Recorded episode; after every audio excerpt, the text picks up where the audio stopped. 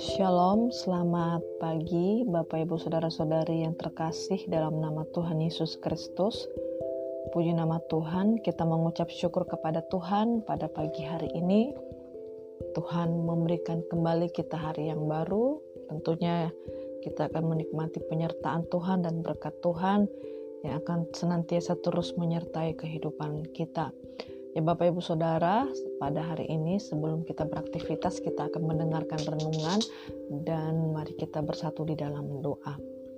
Bapa dalam surga kami mengucap syukur Tuhan.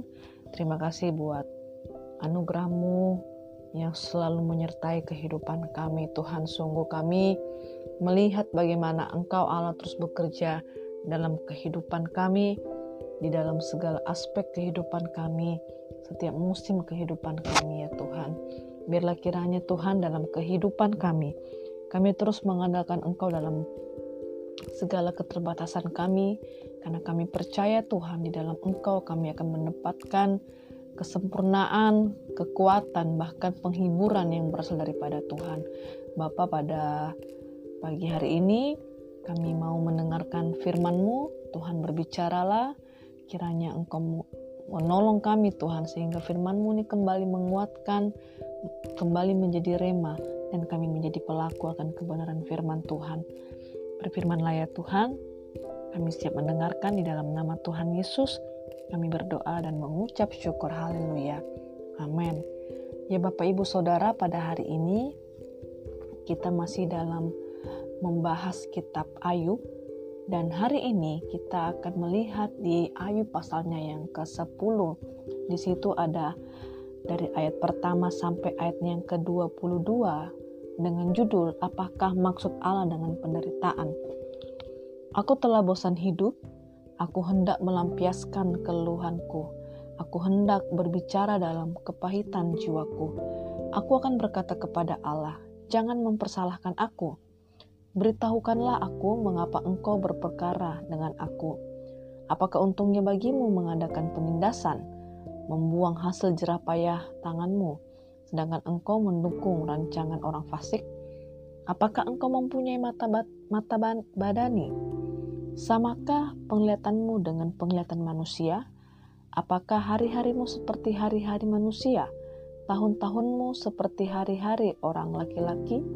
Sehingga engkau mencari-cari kesalahanku dan mengusut dosaku, padahal engkau tahu bahwa aku tidak bersalah dan bahwa tiada seorang pun dapat memberi kelepasan dari tanganmu. Tanganmu lah yang membentuk dan membuat aku, tetapi kemudian engkau berpaling dan hendak membinasakan aku. Ingatlah bahwa engkau yang membuat aku dari tanah liat, tetapi engkau hendak menjadikan aku debu kembali Bukankah engkau yang mencurahkan aku seperti air susu dan mengentalkan aku seperti keju?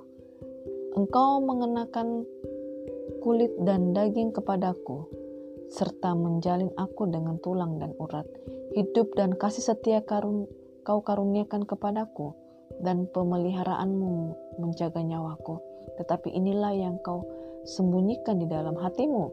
Aku tahu bahwa inilah maksudmu, kalau aku berbuat dosa, maka engkau akan mengawasi aku, dan engkau tidak akan membebaskan aku daripada kesalahanku. Kalau aku bersalah, celakalah aku, dan kalau aku benar, aku takkan berani mengangkat kepalaku, karena kenyang dengan penghinaan, dan karena menghilat, melihat sengsaraku. Kalau aku mengangkat kepalaku, maka seperti singa engkau akan memburu aku, dan menunjukkan kembali kuasamu yang ajaib kepadaku engkau akan mengajukan saksi-saksi baru terhadap aku. Engkau memperbesar kegemaranku terhadap aku dan pasukan-pasukan baru, bahkan bala tentara melawan aku. Mengapa engkau menyebabkan aku keluar dari kandungan? Lebih baik aku binasa sebelum orang melihat aku. Maka aku seolah-olah tidak pernah ada. Dari kandungan ibu, aku langsung dibawa ke kubur. Bukankah hari-hari umurku hanya sedikit? Biarkanlah aku supaya aku dapat bergembira sejenak sebelum aku pergi dan tidak kembali lagi ke negeri yang gelap dan kelam pekat, ke negeri yang gelap gulita, tempat yang kelam, pekat dan kacau balau, di mana cahaya terang serupa dengan kegelapan. Ya Bapak Ibu Saudara pada pasal ini menceritakan kembali bagaimana keluh kesah yang dirasakan oleh Ayub ya. Bagaimana dia mulai seperti uh, berdiam diri dan kembali bertanya apa maksud dari penderitaan yang ia alami dari Tuhan.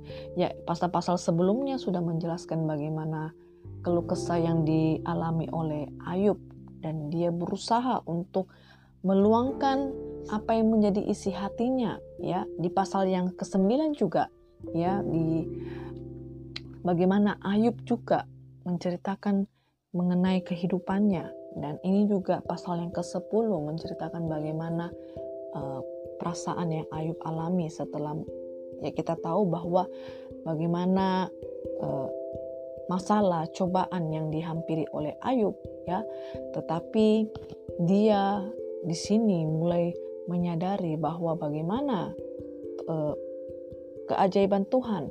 Dia mulai mempertanyakan bagaimana kedaulatan Tuhan, bagaimana pekerjaan Tuhan sehingga dia harus mengalami seperti hal penderitaan ini, Bapak Ibu Saudara. Bapak Ibu dari kisah ini, kisah Ayub, ya, sering kita mendengarkan khotbah-khotbah yang sudah di sering disampaikan oleh hamba-hamba Tuhan. Bahkan ketika kita membaca di kitab Ayub ini kita sudah mengetahui apa yang sedang dialami oleh Ayub pada saat itu bahwa masalah dan cobaan penderitaan terus datang menghampiri kehidupan dia. Bahkan istri adalah orang yang terdekat dia pun juga meninggalkannya, membuat dia semakin terpuruk di dalam masalah. Dan dari kisah di pasal yang ke-10 ini ya, kita bisa melihat bagaimana Ayub ya Ayub mulai menyadari dan dia mulai melihat betapa hidupnya seperti seorang yang sangat-sangat menderita. Ya, dia melihat seperti tidak ada seorang pun atau bahkan Tuhan yang ia tahu bahwa berkuasa berdaulat seperti seakan menghukum dia. Ya seperti seakan meninggalkan Ayub. Tetapi Bapak Ibu di dalam pasal ini ya pasal ini kita mulai belajar kita mulai menyadari dalam kehidupan kita kita tarik dalam kehidupan kita. Bagaimana ketika kita hal yang serupa kita rasakan seperti Ayub yang pada saat itu juga mengalami kesusahan dalam kehidupannya. Bagaimana respon kita terhadap uh, situasi saat itu? Ya. Kuncinya adalah bagaimana respon kita. Apakah kita menyalahkan Tuhan, kita menjauh Tuhan, bahkan kita meninggalkan Tuhan, atau justru kita mengucap syukur kita bisa melewatinya. Kita akhirnya uh, tidak bersungut-sungut. Kita justru um, tetap mengatakan bahwa semuanya ini di dalam kendalinya Tuhan. Memang ini adalah masa-masa sulit dan di sinilah iman kita sedang diuji. Iman kita sedang semakin diasah Bapak Ibu. Dan kembali kepada respon kita, bagaimana kita sebagai orang yang percaya, orang yang mengenal Tuhan, bagaimana respon kita ketika melewati masa-masa sulit seperti Ayub ini. Ya, Bapak Ibu, kalau kita bandingkan bagaimana penderitaan yang dialami Ayub dengan kehidupan kita, tentulah berbeda. Ya, tentulah tidak sama. Ya, mungkin ada penderitaan-penderitaan yang satu atau dua yang mungkin sama dengan Ayub, tetapi kita melihat Ayub yang dirasakan ini adalah bertubi-tubi Bapak Ibu Saudara. Dalam kehidupan kita, kita melihat ya, kita belajar dari orang-orang di sekeliling kita atau orang-orang yang kita ketahui bahwa mereka memiliki masalah-masalah tersendiri.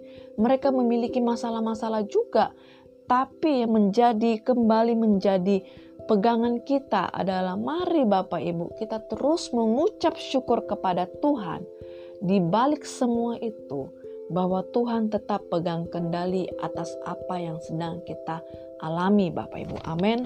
Bahwa Tuhan tidak pernah meninggalkan kita meskipun terkadang kita berpikir bahwa Tuhan jahat, Tuhan e, meninggalkan saya, Tuhan tidak memperhatikan saya.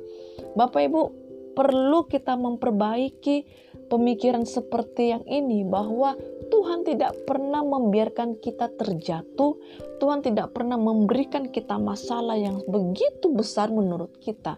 Oleh karena apa Bapak Ibu? Oleh karena Tuhan itu adalah Tuhan yang maha kuasa. Dia berdaulat.